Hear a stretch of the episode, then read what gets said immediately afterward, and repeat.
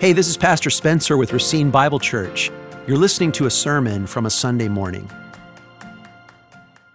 Really appreciate those songs of worship that um, have all come around that theme of the mission of the church, the glorious love and compassion of God that calls us into a ministry of outreach and love and compassion. And we'll look together at 2 Corinthians chapter 5 this morning.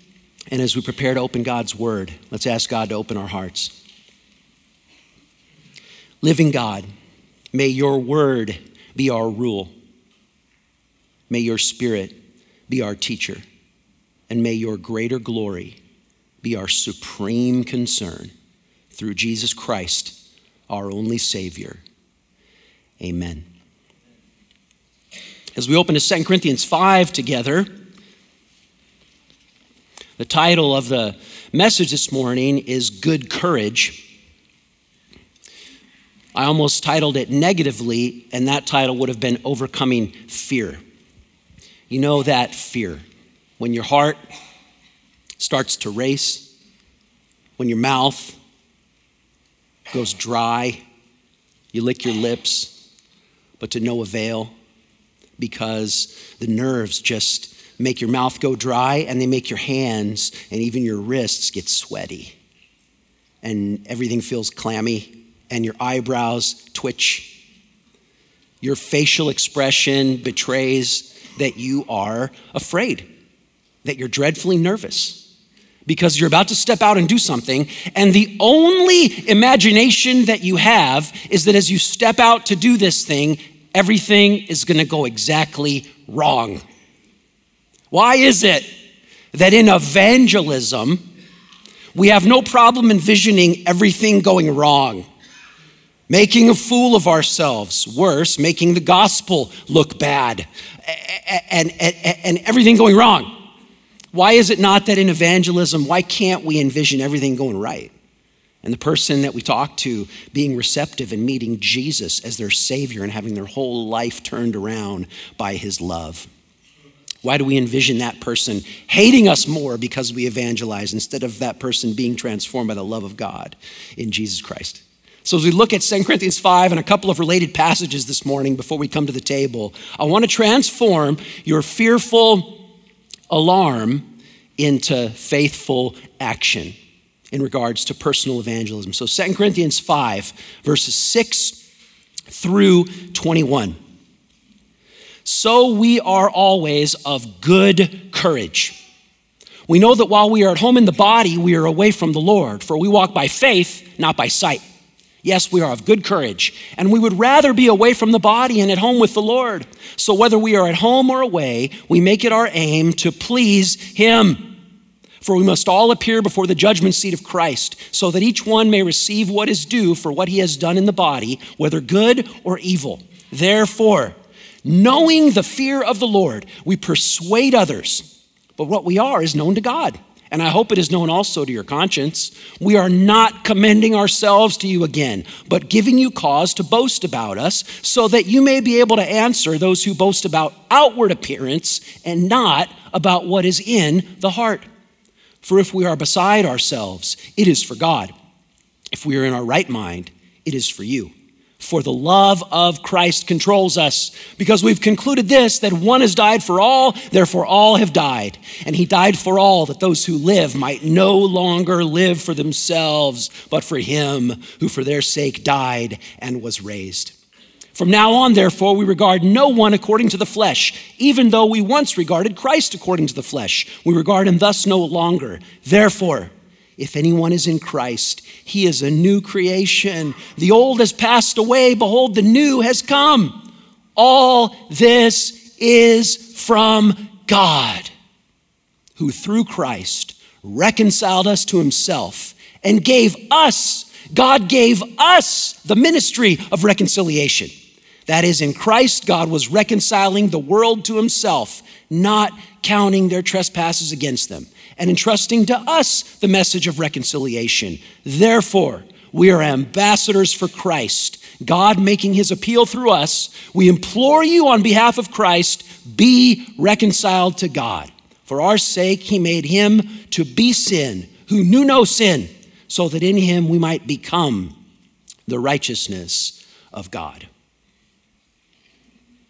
So, this text is the right text for us to focus on this morning about good courage because of that phrase, good courage, which is in the very first verse that we read in verse 6. So we are always of good courage. And then it comes up again in verse 8. Yes, we are of good courage. So I want to talk not only about courage, but about this special kind of courage that's specified here in verses 6 and 8 as good courage. So let me lay out three, say there's three types of courage. The first is no courage, the second is bad courage, and the third is good courage. What is no courage? No courage is just being fearful and silent, not being able to fulfill the ministry that Jesus has given you because of your unwillingness to um, step through the fear and the possible shame. That's no courage. But second, there's bad courage. Let's say bad courage is an ugly kind of courage, courage that is offensive, courage that is jerk faced, Courage that says, I don't care about anyone or anything as long as I can do what I want to do. This is a kind of courage that blithely and boorishly just pounds arguments into people as if people are made out of wood. This is not good courage. But what we want is not no courage, and we don't want bad courage. We want good courage. So, the question what is good courage? Now, to answer that question, I would recall to you the amazing wise words of Rabbi Bowers from this platform just a couple of weeks ago when he said, Anytime you read the Bible, the most important thing for you to do after you pray is to make observations. So, what is good courage? Verse 6 We are always of good courage because we know that while we're at home in the body, we're away from the Lord. Verse 7 For we walk by faith. Good courage walks by faith. Good courage walks by faith. Verse 8 Yes, we are of good courage. We'd rather be away from the body and at home with the Lord. Verse 9 So whether we at home or away, we make it our aim to please Him. Verse 7, good courage walks by faith. Verse 9, good courage has this aim to please God. Good courage has a sole aim to please God. What else can we observe about good courage? How about the first part of verse 12? We are not commending ourselves to you. We are not commending ourselves to you. Good courage is not commending yourself it's commending someone greater. And how about what we can observe in verse 14? For the love of Christ controls us. For the love of Christ controls us. Good courage is controlled by the love of Christ. It's not controlled by the fear of man. It's not controlled by my fear of being ashamed or looking like a fool. It's controlled by the love of Christ. Good courage. Courage that loves others courage that doesn't commend self but loves others. There's a bad courage that is sort of a selfish, proud, puffing myself out. There is a good courage that is a selfless love that reaches out past fear and past potential barriers to love others. This is good courage. Now, one more core truth about good courage. Good courage, good courage insists on clarity. Clarity is exceedingly rare these days. Clarity is vanishingly rare in our culture. But good courage insists on clarity. You see it in verse 10? For we all must appear before the judgment seat of Christ. Good courage has clarity about the judgment. If there's anything the church wants to get a little bit cloudy about, it's well, hell, judgment, whatever. Good courage has clarity about the judgment to come. Good courage has crystal clarity about what the death of Christ means. Look at verse 15. He died for all, that those who live might no longer live for themselves, but for him who for their sake died and was raised. Good courage has clarity about what, verse 21. For our sake, he made him to be sin who knew no sin, so that in him we might become the righteousness of God. Good courage has clarity about the cross of Christ substitutionary, propitiatory, atonement. Good courage has clarity about what that means. With good courage, there's nothing hidden, sort of an uh, sort of a shuffling, obsequious. Well, the cross, the blood is just sort of an example of something. There's crystal clarity about what happened on that cross through Jesus Christ our Lord. That's the clarity that good courage insists upon. As our service concludes this morning, we will come with great clarity to what the body and the blood of Jesus have accomplished. And I would say, every soul here, even in this simple opportunity to take or to not take, every soul here has to come to clarity to say, Christ is my life, or what I want to do with my life is still my life. Which is it? clarity. How do we come to clarity? If clarity is exceedingly rare these days, how can Christians like us come to clarity? Well, I want to tell you, it's right here again in our text. The way to come to clarity is to get first principles first. And first principle is right there in verse 9. For whether we are at home or away, we make it our aim to please Him. See the second half of verse 9? We make it our aim to please Him. Notice that aim is not plural, many things, just like the text that Brennan opened our service with, Philippians 3. One thing, one aim. We make it our aim to please Him.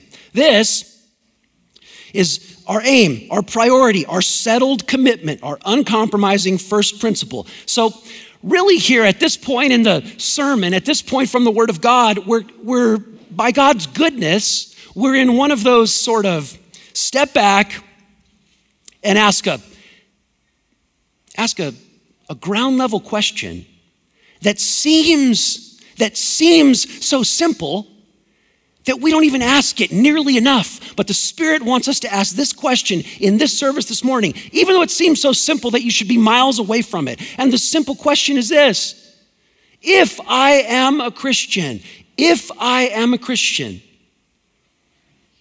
how should I live? And why should I live that way?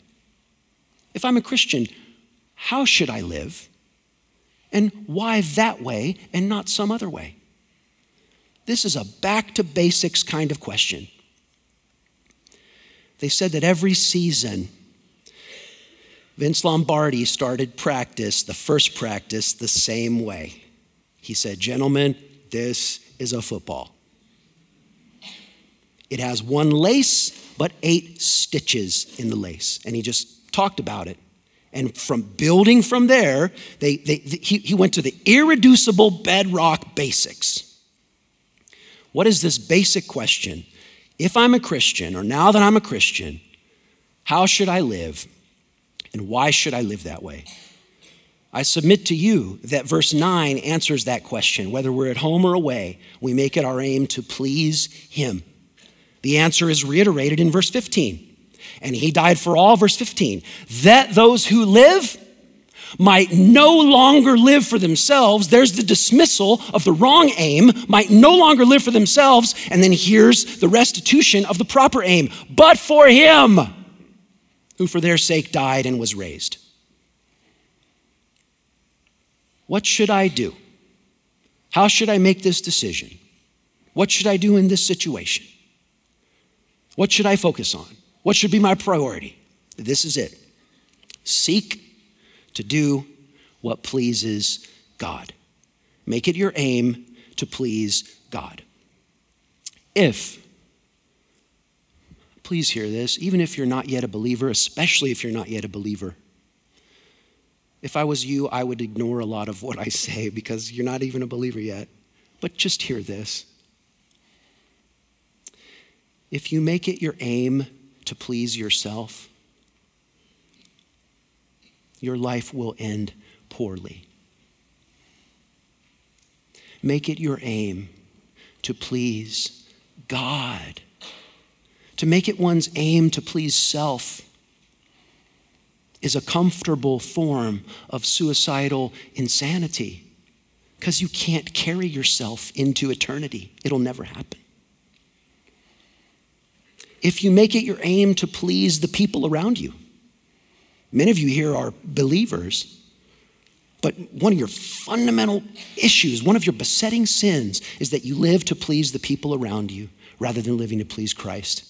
If you make it your aim to please the people around you, please hear me. If you make it your aim to please the people around you, your life will unspool in sort of a free fall.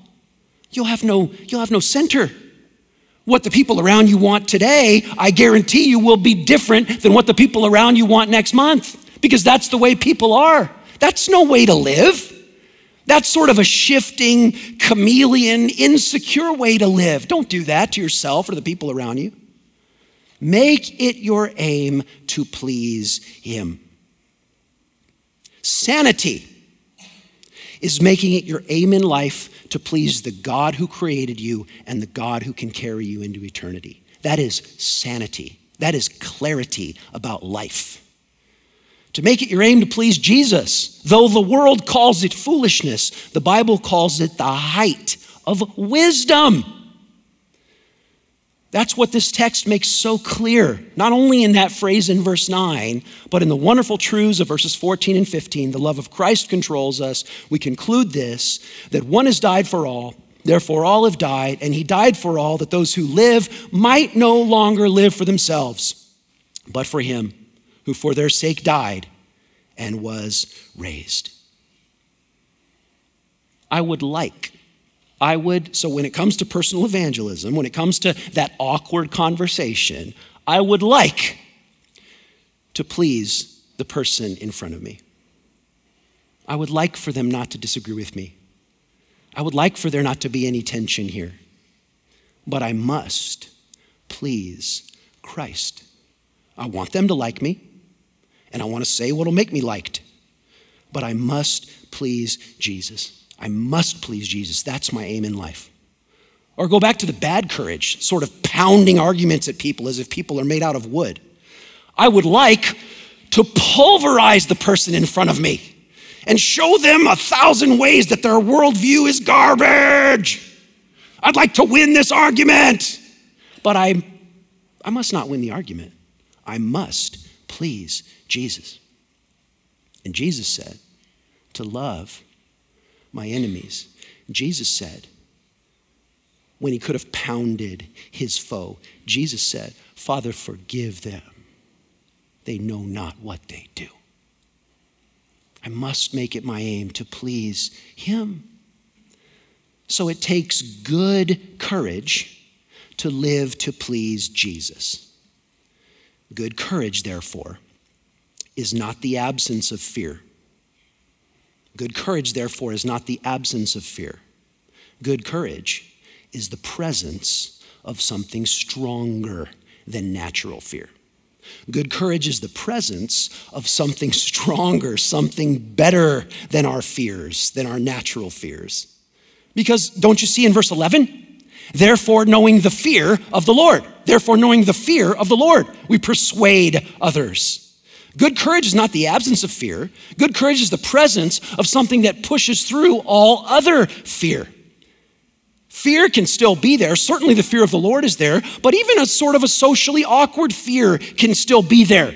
I'm not saying if you get what this is saying, you won't feel afraid when you have an opportunity to share on Monday. But what I'm saying is, there will be something better, purer, sweeter, stronger, higher than that fear. It is the aim to please Him. So, courage is not the absence of fear, but it is the presence of a motivation that faces fear and presses through because it's not worth knuckling under to fear. It's worth pushing through the fear because there's a greater goal.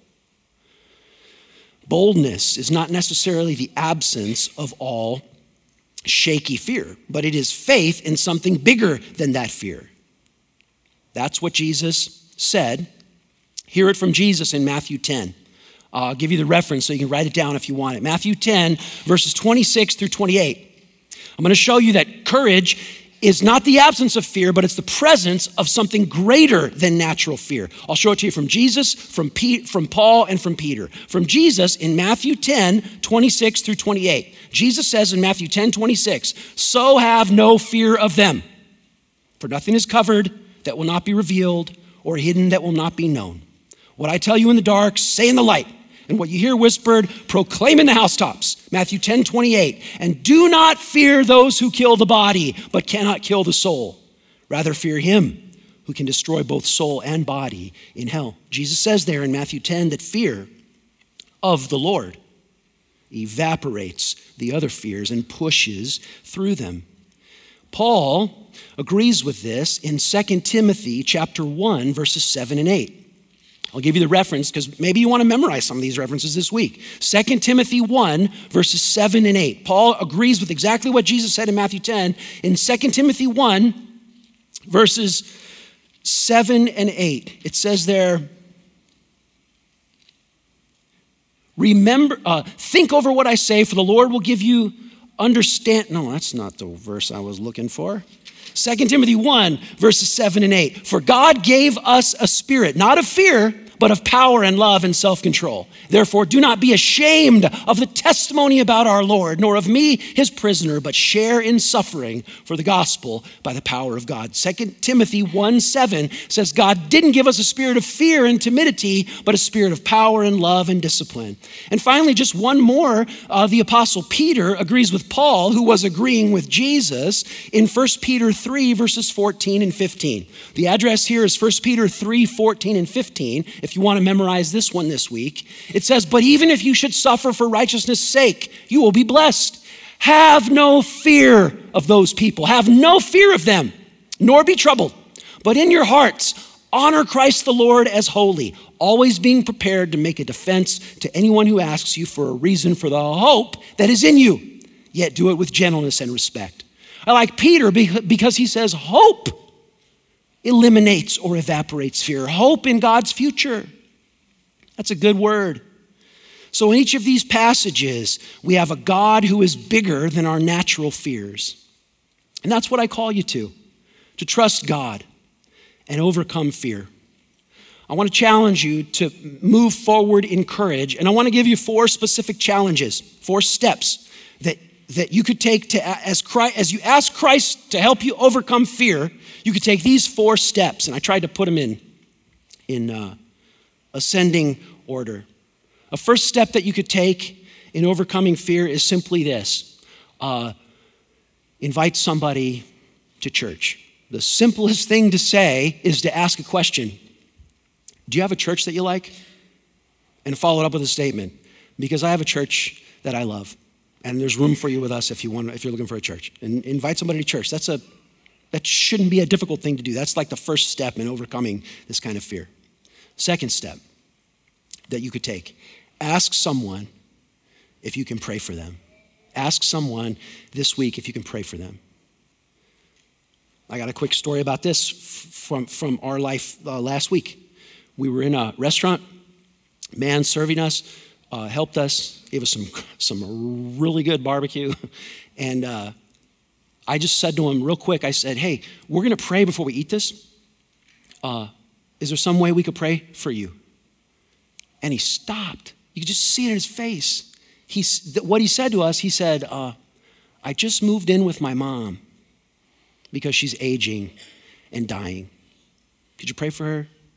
I said, Absolutely. What's your mom's name? And he told me his mom's name, and we prayed for her before we ate our meal.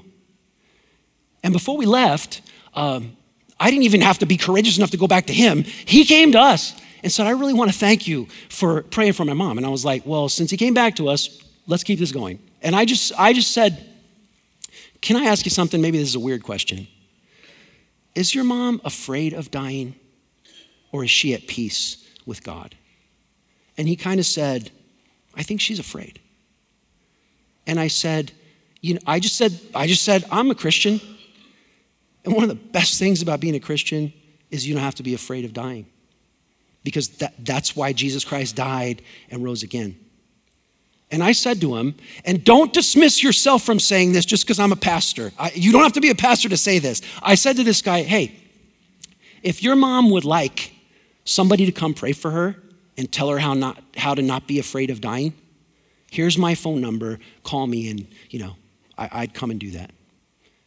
This is a, just simply asking someone to pray for them. You never know what's going to happen. Invite somebody to church, ask somebody if you can pray for them. A third step you could take is share scripture. That's the, sharing scripture is so powerful, and yet it can be intimidating because it's the Bible. And but just share scripture with somebody. Just say, you know, this is a verse that, that I read this morning and I've been thinking about it all day. Can I share it with you? And share scripture with somebody. The fourth step would be take the time to share the gospel with somebody. Just say, hey, I'm a Christian. Could, would you mind if I took a couple of minutes and shared with you what it means, uh, you know, to be a Christian? Take those steps of boldness and overcome fear.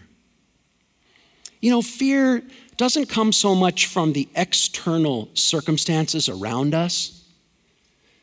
Fear comes from the internal uh, cowardice within us.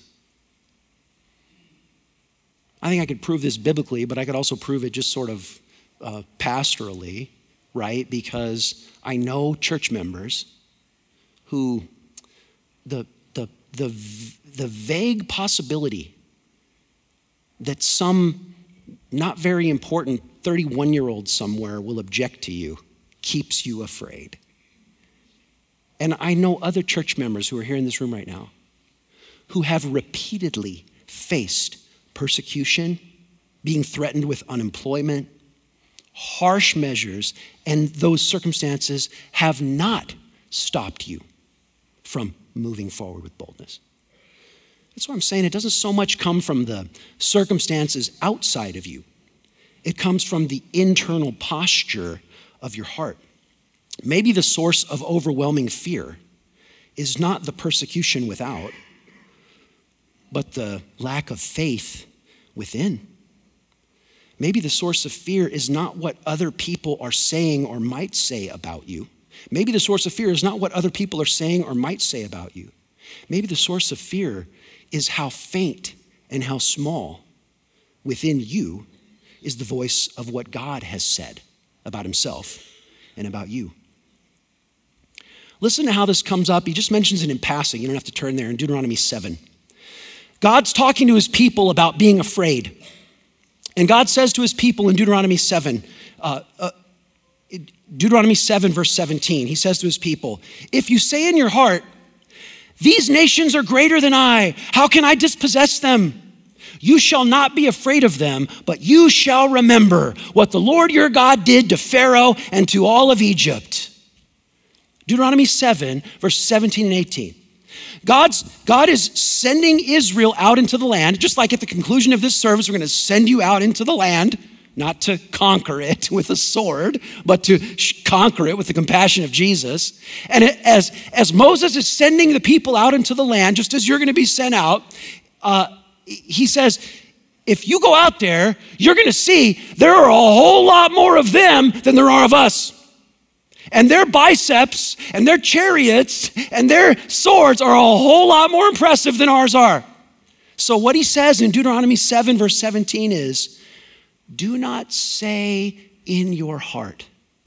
What a beautiful expression in the Hebrew. Do not say in your heart, they are stronger than us. But remember what the Lord your God has done why is it that one tiny whisper of possible opposition can shut us up? But other people can face such opposition and yet keep going. It's not a personality type, it's not a spiritual gift of evangelism. It's simply this That for some of us, the voice of the opposition rings so loud that we keep echoing it in our heart.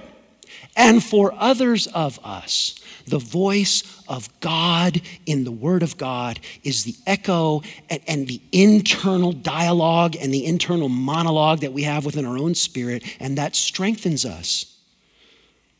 So, all I'm saying is that fear comes from what you say to yourself about your circumstances. And faith isn't faith simply believing and constantly hearing what God has said to you about yourself and Himself and how He'll walk with you through your circumstances? Fear is what you say to yourself in your heart in the absence of faith. Faith is trusting the Word of God in your heart, it's what strengthens you to overcome fear. Fear maximizes present perspective on possible problems. Fear maximizes present perspective on possible problems. Faith remembers God's past action, God's past action. Faith remembers God's past action and God's promises about our future. Fear just fear just metastasizes when we go over and over our circumstances in an unbelieving way. What if faith could just grow like that? That's why we pray. That's why we preach. That's why we sing. That's why we come to this table, so that faith can grow. Faith in God's promise, trust in God's provision, even faith and trust in the body and the blood of our Lord Jesus Christ. Let's pray.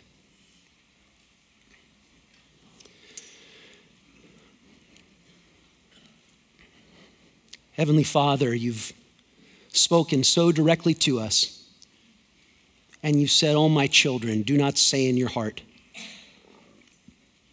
that the world is stronger than you are. Do not say in your heart that unbelief will prevail. Oh, Heavenly Father, strengthen our faith. Even now, as we come to this table, may the bread and the wine nourish, and strengthen us. May the body and blood of Jesus give us strong confidence, compassionate courage, and a living and abiding faith. Lord Jesus, bless your people as they worship you. Amen. To find out more about our ministry, contact us at racinebible.org. Thank you for listening.